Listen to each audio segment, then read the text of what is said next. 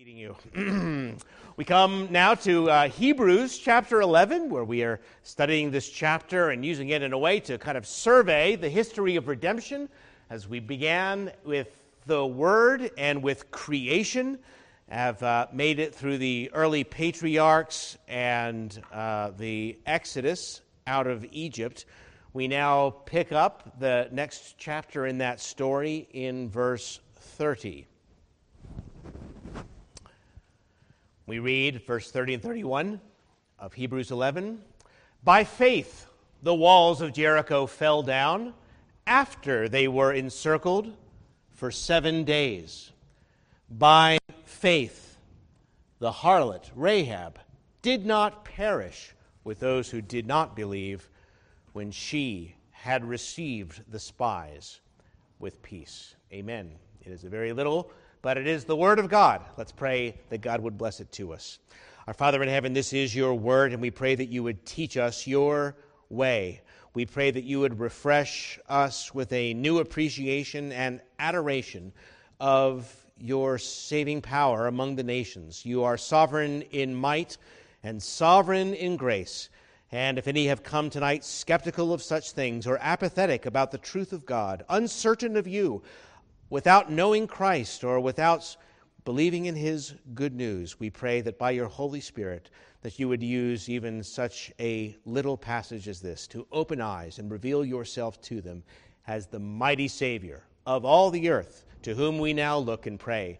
Amen. When Moses sent the 12 spies to Canaan, they came back with an extremely discouraging report, which is summarized, by the way, in Deuteronomy chapter 1. The people are greater and taller than we, and the cities are great and fortified up to heaven. I have no doubt that they had seen Jericho. Jericho was a border town in the land of Canaan on the eastern side with legendary walls and fortifications, both from archaeology and ancient references. Jericho was apparently the leading city on the east side of Canaan, certainly very secure as it sat right on the border and it had a broad inner and outer wall. Well, how was Israel supposed to take this mighty fortress? I mean, think about their condition. For centuries, Israel had been a nation of slaves. Uh, for the last 40 years, they had been the weary, wandering nomads through the desert while a whole generation of men died off. Their great leader, Moses, was dead. They had no trained army. They had no military experience. They were totally devoid of artillery and siege works and the standard engines of war. well, what were they supposed to do against that? When the spies returned the first time, they painted, it seemed, an accurate picture of the hopelessness of the situation, humanly speaking. They complained that these inhabitants of the land were the descendants of Anakim, giants, before whom they were not going to be able to stand. We were like grasshoppers in their sight, they said very colorfully. They complained about these impregnable walls that just reached up to the sky. The situation was obviously hopeless without the eyes of faith. But God had made a covenant with Abraham, as we sang, the father over four centuries, uh, uh, their father over four centuries earlier, uh, to whom he said, To your descendants I have given this land from the river of Egypt to the great river, the river Euphrates. So the Lord had promised Abraham that he would inherit that land. But Abraham couldn't have it quite yet. In fact, it was going to be 400 years. And why so long? No, because he said the iniquity of the Amorites was not quite yet complete. Okay, uh, Sodom and Gomorrah, they're a little farther along. We'll use these as illustrations to uh, retard the degeneration of the peoples of Canaan, who very much lived like that in general.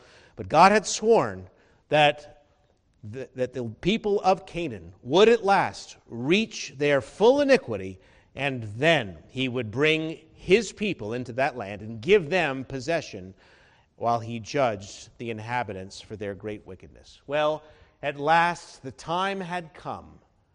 It was not going to be, as with Sodom and Gomorrah, fire from heaven. There was another plan. There was a battle plan. And the Lord gave it to Joshua. He said, Now, Joshua, what I want you to do is to take the army of Israel and all the people and go round the city. Right, Lord. Then what? Then you're going to keep total silence and blow the trumpets as you go. Right, Lord. Then, then what? Back to the camp. All right. Then I want you to get up early the next morning and do exactly the same thing. And the third, and the fourth, and the fifth. And for the six days, you do the same thing. You go around the city, the people keep dead silence, the priests blow their trees, the, the, the priests blow their trumpets, back to camp. And the seventh day, you do this seven times.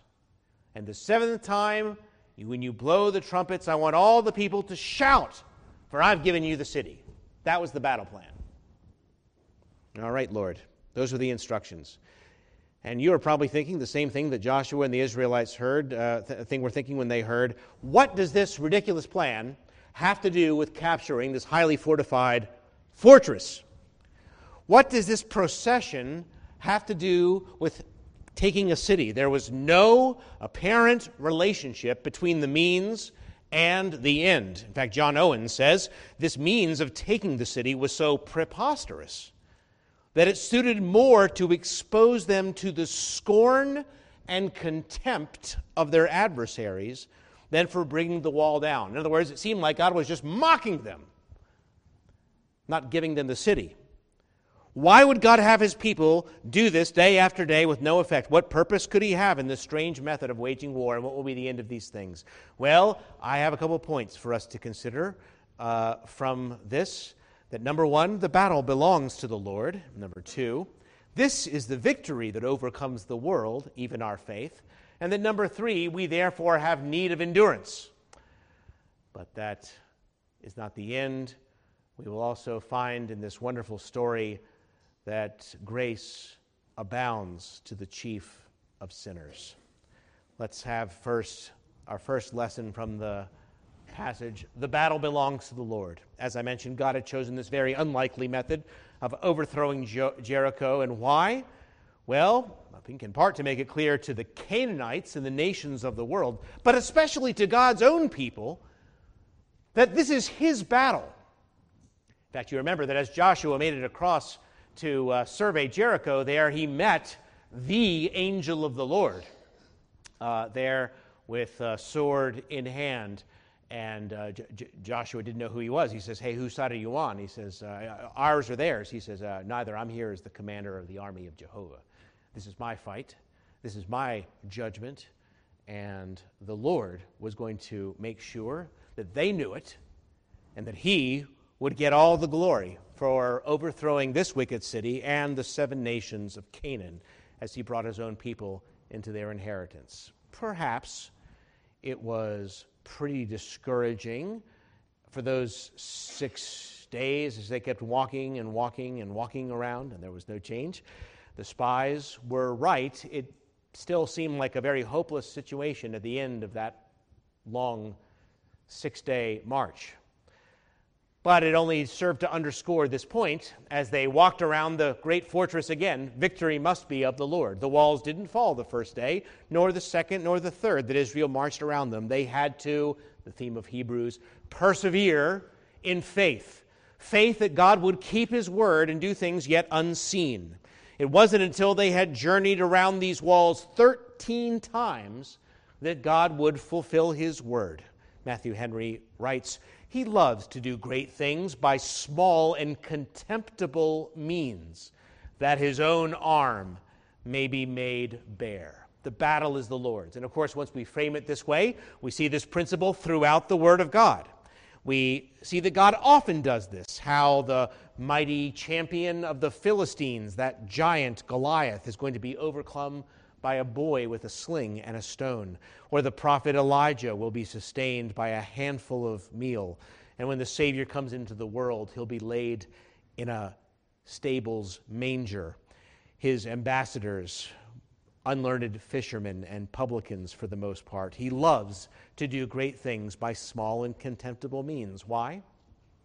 That his own arm may be made bare, so that when he has had victory over all of his enemies and given us the land of his choosing, then we will never be have anything to boast in ourselves, only to say that his power is made perfect in our weakness, and that we are not to trust in the strength of our might or our host or our swords, for the battle is the Lord's and the Lord's alone.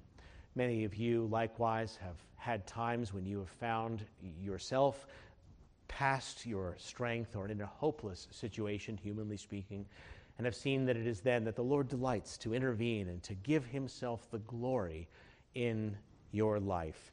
And this is an important lesson that we must remember at all times, especially when things are going our way. Not all the battles of Canaan were going to be like this. In many cases, they were going to have to do military maneuvers and fight those good fights. But they were to remember the lesson no matter what came, the battle belongs to the Lord. Clearly, that is important. Now, this is also done in such a way that, number two, this is the victory that overcomes the world, even our faith, as John put it. Now, God could have brought down the wall any old way, couldn't he? He, he could have said, as soon as the people got near, he could have said, Now stand back, y'all, and watch this, right? Like we say down south, stand back, y'all, watch this. Uh, God would have gotten the glory in, in such a wonderful, wonderful miracle as that, right? If he just brought them up, had the walls fall, there's your city people. Why, why this? Why this uh, absurd procession day, day after day? Why, why have all the people trudge around this pretty large city uh, so many days, right? Uh, even here in the passage, we're reminded that the, the walls of Jericho fell down after they were encircled for seven days. Uh, the answer, of course, is not merely the battle is the Lord's, but the people have to learn to trust His word. They have to learn patience and faith while God will be proven true in the end. These orders that God gave Joshua seemed not only unreasonable, but tiresome. They could not see what this marching was going to have to do with anything. They just had to obey by faith, and God wanted to increase their faith in His Word. Even if you do not understand, I want you to obey me, and by obeying, you will understand. And this is a lesson to us as we have so many battles around us. It is not obvious to us how these mighty strongholds of, of heathenism, of secularism, of uh, great paganism in our day are going to fall. Um, it's, it's certainly not at all obvious to us what a worship service or a prayer meeting or one person telling the good news of Jesus to another is going to, ha- is going to do in this world. Um, and yet, in God, God says, These are the weapons of my warfare, right? In these things, I am planning a great victory, and not just one or two, and not just here or there, but in all the nations of the earth that praise and prayer of the people of God, he has shown from beginning to end, will rout the enemies of God. That this shout and triumph at the end is going to bring down the enemies of the people of God. And we have to learn to have confidence in God's appointed means. See, I, I don't understand what singing these, th- these songs has to do with, with the nation's walls falling down. Well, that's nice, but you don't have to understand. God will be proven true, and faith will be the victory that overcomes the world. For them and for us, faith will be the victory. 1 John 5 4 is what I'm quoting. If you're wondering where that's from, this is the victory that overcomes the world, even our faith. And to paraphrase Carey, faith will expect great things from God and attempt great things for God. And this was the second great purpose in this strange method of conquest in this unlikely way God was going to delay the victory in order to teach his people perseverance to live by faith. And he, he even has them shout in victory while the walls still stand. Say, You shout in victory, and, and then the walls will come down. Okay. So, this is the way that faith works. Faith, the evidence uh, the substance of things hoped for, the evidence of things not seen. He is teaching his people, hammering into their heads these basic lessons right at the beginning. Although we're not in the same position now, our faith is always tested. We feel this great tension between what is seen and what is unseen. It seems that the people of God are not faring well against the great, mighty powers of the earth so often, and yet we are reminded that Christ has already won the victory and that we are to persevere, even if we cannot see the relationship between the means and the victory. We are to trust in the word of the Lord. Well, finally, uh, for this part here, you have need of endurance. You have need of endurance. Uh, this was designed to teach them a persevering faith. Not just that faith was the victory, but a persevering faith was the victory. When the book of Hebrews introduces this great chapter on living by faith and makes reference here to this event, he says, Now you have need of endurance, so that after you have done the will of God, you may receive the promise. It's not good enough to go around once or twice or three times. No, no, no. You have to run with endurance the race that is set before you, looking unto Jesus. And so, day after day, the army of Israel walks around the city, enduring the mocking and jeers of the people of Jericho from upon the walls, having to keep silence. Day after day, they have to keep up the march. The seventh day, seven times. The greatest challenge comes at the end a wearying walk around the city again and again and again. It is a lesson because this people needs to learn to persevere, to endure. And sometimes we know it's, it's, it's difficult to keep on marching, right? If, if, if there was one thing that God called us to do, like we could do it. But to have to do it every day, every day, the same thing day after day, and with no apparent results, that is a great spiritual challenge. We already tend to get discouraged. And like those original spies, we, we do get the feeling that we're up against giants sometimes, and the longer we walk around the strongholds, the more discouraged we feel. There is always a danger of losing heart, and especially when we have to endure the mockery of the world. Humanly speaking, we have exactly the same need perseverance when the situation seems hopeless. And this great cloud of witnesses from the victory at Jericho says don't give up. Don't, don't give up the march. Strengthen those hands that hang down, right? Those feeble knees. Make straight paths for your feet. Get rid of the sin that so easily entangles. The Lord has promised that the very gates of hell would not prevail against you, His church.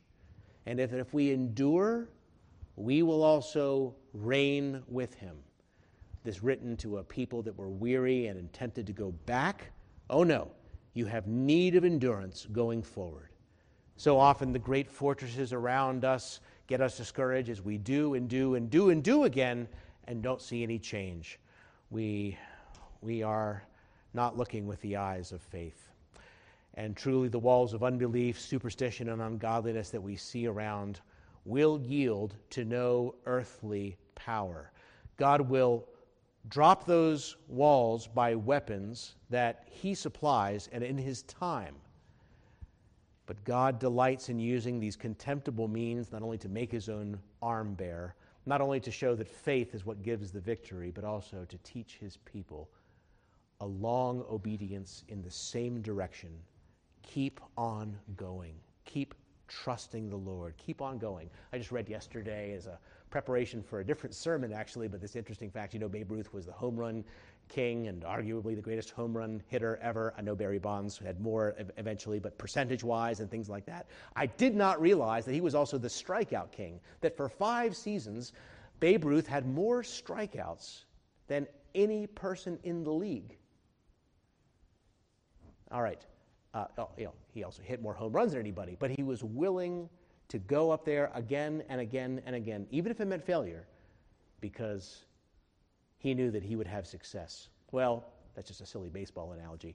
The, the, the point is, we, we also need to have that same perseverance.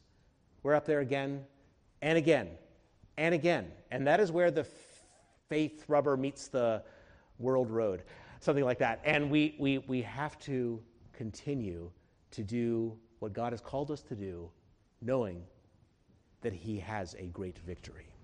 Well, let's see. The greatest and most wonderful things the Lord does, not by the weapons that the world supplies, but in His own contemptible means, making His arm bare. Nevertheless, uh, this surveying the, the conquest of Jericho, there's one more very important uh, point from the second verse in our passage because the greatest and most enduring victory in Jericho wasn't in bringing down walls, but in delivering one of its residents and making this harlot, as she's called here, the mother of kings and ultimately of our Messiah. The fourth and final point I'd like to bring to you from the passage grace abounds to the chief of sinners. Grace abounds to the chief of sinners. By faith, the harlot, Rahab, did not perish with those who did not believe when she had received the spies with peace. Grace Abounding to the Chief of Sinners. That, of course, is the autobiography title of John Bunyan's life. As he thought about his life and the kind of man that he had been, how ungodly he had lived, how much of a uh, cursing and foul man he had been, and all that God had forgiven him and all that he'd done for him, he decided he'd call the story of his life Grace Abounding to the Chief of Sinners. And if Rahab had written a story of her life, she might well have chosen that title first. Okay, so even in a very, very wicked society, which Canaan was, Rahab was a woman of particularly low morals. She sold her body for a living to the city people and any traveler who might come by. Nevertheless, there's clear evidence that Rahab was already under conviction before she even met those spies and sent them off in peace. I'll read to you a few of her words from the book of Joshua. She said, I know that Jehovah, she uses the name of God interestingly, I know that Jehovah has given you the land that the terror of you has fallen on us, and that all the inhabitants of the land are faint hearted because of you. For we have heard how Jehovah dried up the water of the Red Sea for you when you came out of Egypt, and what you did to the two kings of the Amorites who were on the other side of the Jordan, Sihon and Og, whom you utterly destroyed. And as soon as we heard these things, our hearts melted. Neither did there remain any more courage in anyone because of you. Well, that was a remarkable confession. She knows that Jehovah had given them the land. The fear of Jehovah had fallen upon them all. She knew the great works that we sang about earlier, which sadly many parents do not tell their children about today. People don't sing those songs, and you know how the book of Judges begins. They, they forget those works, and then the people go, go, go down. But anyway, um, she concludes and, but this is, the, this is the remarkable thing. She concludes Jehovah, your God, He is God, in heaven above and on the earth beneath. He is God in heaven above and on the earth beneath. She had been brought up with idols, pagan gods, whose worship in Canaan I do not care to describe. But then she heard about this mighty God who had redeemed his people out of Egypt with such great and wondrous signs in Egypt. She heard of the mighty doings of the Lord, and she heard of this promise somehow that God had promised his people her land as their inheritance. And she feared the judgment of God. Of course, everyone was trembling when they heard these things, but she had the fear of the Lord that didn't drive her away she also believed the promise of God, and something happened. And when it came time for her to decide, she said, I want to leave this people, this city of destruction, this wicked life. I want to be saved, literally, from this judgment and become a partaker of this inheritance with the people of God. Now, that's a brazen thing for a woman to ask like that, right? A sinful woman living in the city of destruction who knows that her judgment has, has come, it's about to fall. She knows, though, that there's no safety and security or peace in the place that she is. And she fears the Lord, so she, she does the only rational thing to do, which is to cast herself upon mercy. Now, therefore, she says, I beg you, swear to me by Jehovah, since I have shown you kindness, that you will also show kindness to my father's house, and give me a true token, and spare my father, my mother, my brothers, my sisters, and all that they have, and deliver our lives from death. An interesting thing to ask the sworn enemies of your people, right? But the men answer her, Our lives for yours. If none of you tell this business of ours, it shall be when the Lord has given us the land that we will deal kindly and truly with you. That was the understatement of a lifetime. For few people have been raised up from such a depth to such a height as Rahab. She began her days as a heathen Canaanite in Jericho. She, entered, she ended her days as an esteemed adopted Jewess living among God's people in the land. She began as a prostitute trying to lure travelers into her lair on the city wall. She ended her days with a marriage to what was to become the royal family of Israel. For she married Salmon, who had children. And Salmon begot Boaz, who begot Obed by Ruth, who begat Jesse, who begat none other than King David. Quite an honor.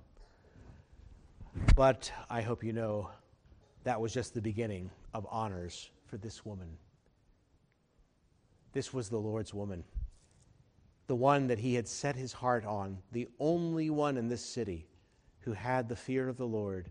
And yet, what happened? If you'd like to look with me in Matthew chapter 1, where we find her name on the very first page of the New Testament. The book of the genealogy of Jesus Christ, the son of David, the son of Abraham. Abraham begot Isaac, Isaac begot Jacob, Jacob begot Judah and his brothers. That's what we've been reading so far about in the book of uh, Hebrews. Judah begot Perez, and Zerah by Tamar. Perez begot Hezron. Hezron begot Ram. Ram begot Amminadab. Amminadab begot Nahshon. Nahshon begot Salmon. And Salmon begot Boaz by Rahab. And so forth. And Jacob begot Joseph, the husband of Mary, of whom was born Jesus, who is called the Christ. This is the genealogy of our Savior, because our God is a great God, a God of forgiveness and redemption, a God who doesn't want to hide away such stories as Rahab. Oh no, I think I want her name on the very first page of Jesus' story. How about that? One man writes Of all the families that God could enter the world into, he chose this one to show that he loves sinners, that he welcomes sinners, that he's here to save sinners. He's here to enable us to be adopted by a father into a new family and leave a new legacy. Does your family include incest? Does your family include adultery? Does it include prostitution? Does it include murder? Jesus' family does. It didn't destroy him, and it doesn't need to destroy you. The Bible is honest about it, and it invites you to be honest as well so that you can see that the sins of your family, that you would know that you need a Savior and be born again and be adopted into the family of God through the work of Jesus. You'll read through this genealogy and recognize that only a very few women were picked out. All very interesting choices, only four, if I'm not mistaken, before Mary. And each one with this idea in mind that Jesus is the God of the outcast, of the sinner, of the Gentile.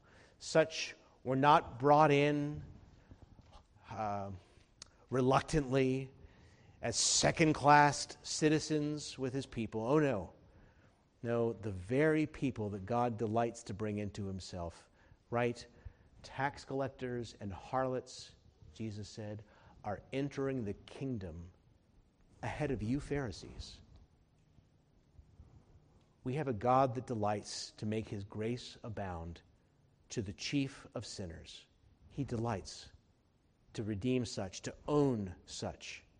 This is why the Lord picked Saul of Tarsus, the most rabid, anti Christian man of his day, to become his chief ambassador to the Gentiles and bring the gospel to people like us.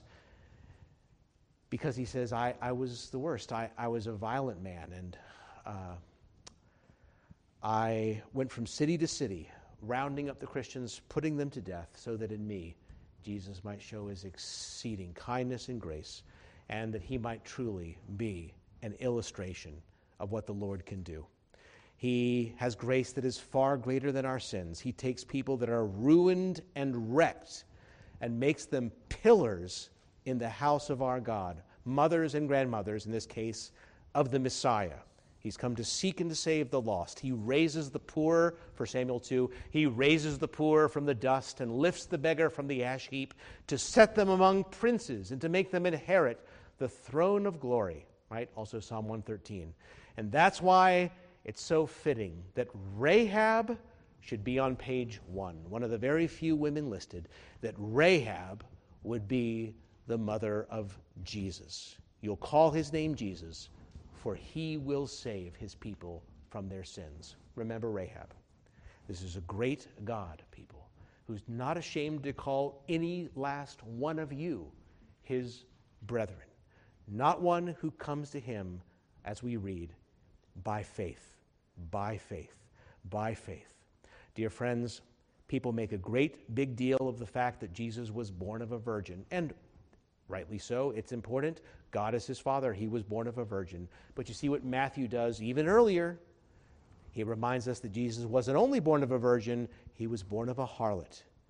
And he makes this a very fitting introduction to the gospel, the good news. You'll call his name Jesus, verse 21, for he shall save his people from their sins. Assuredly, he told them, tax collectors and harlots, enter the kingdom of God ahead of you. Those who are well have no need of a physician, but those who are sick. I desire mercy and not sacrifice. I did not come to call the righteous, but sinners to repentance. You see what an important role she plays, even if it shocks and offends us when we read the chapters about her. Matthew 9, some people in that day grumbled about Jesus. This man eats with sinners and welcomes them welcome sinners? You don't know the half of it. Why don't you check out my family business? God delights to save. These are his people. God's grace abounds to the chief of sinners. We don't have an accursed religion of moralism that has, in so many places in the liberal church, just cut the legs out of true Christianity. It's, it's false and powerless both. We have a God of great grace.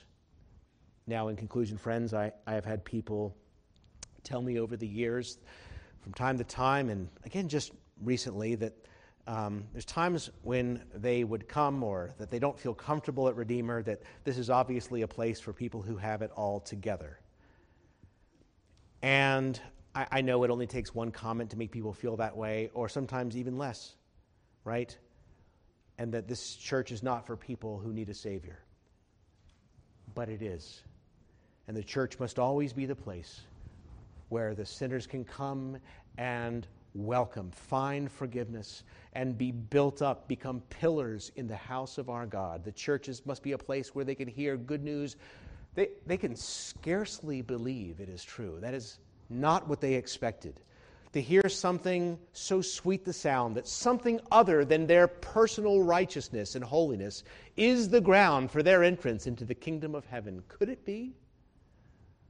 Let it be made known to you, brethren, that through this man is preached to you the forgiveness of sins, and by him everyone who believes is justified from all things from which you could not be justified by the law of Moses. Can it be? by faith, it is true. It is very unlikely. It does not seem to be the message that will capture the world, but God will have his victory. Oh, Your faith must be your victory every day. You have need of perseverance. But God knows what He's doing with such a message. He is able to draw the straightest lines with the crookedest sticks as well. Just look at what He's done with sinners like these and imagine what He could do with you if you would simply place yourself in His hands. Come and welcome to God's great Redeemer and Victor over the nations. His name is Jesus. Let us pray. Our Father in heaven, we thank you that we are still worshiping the God and Father of Rahab, who is not ashamed either to call us brethren, still receiving sinners today. We thank you for everyone here who has been delivered from living in the city of destruction into which we were all born, and who has placed their faith in that mighty Jehovah, the God who is God in heaven above and in the earth beneath. We are thankful for the Lord Jesus, whose family business continues to do its mysterious but mighty work among the nations, calling not the ones whom we might have expected, but those whom you have chosen to glorify your eternal and sovereign grace. May all those in the Lamb's book of life sing with joy and glory, with triumph in their Redeemer. We shout, knowing that the meek shall inherit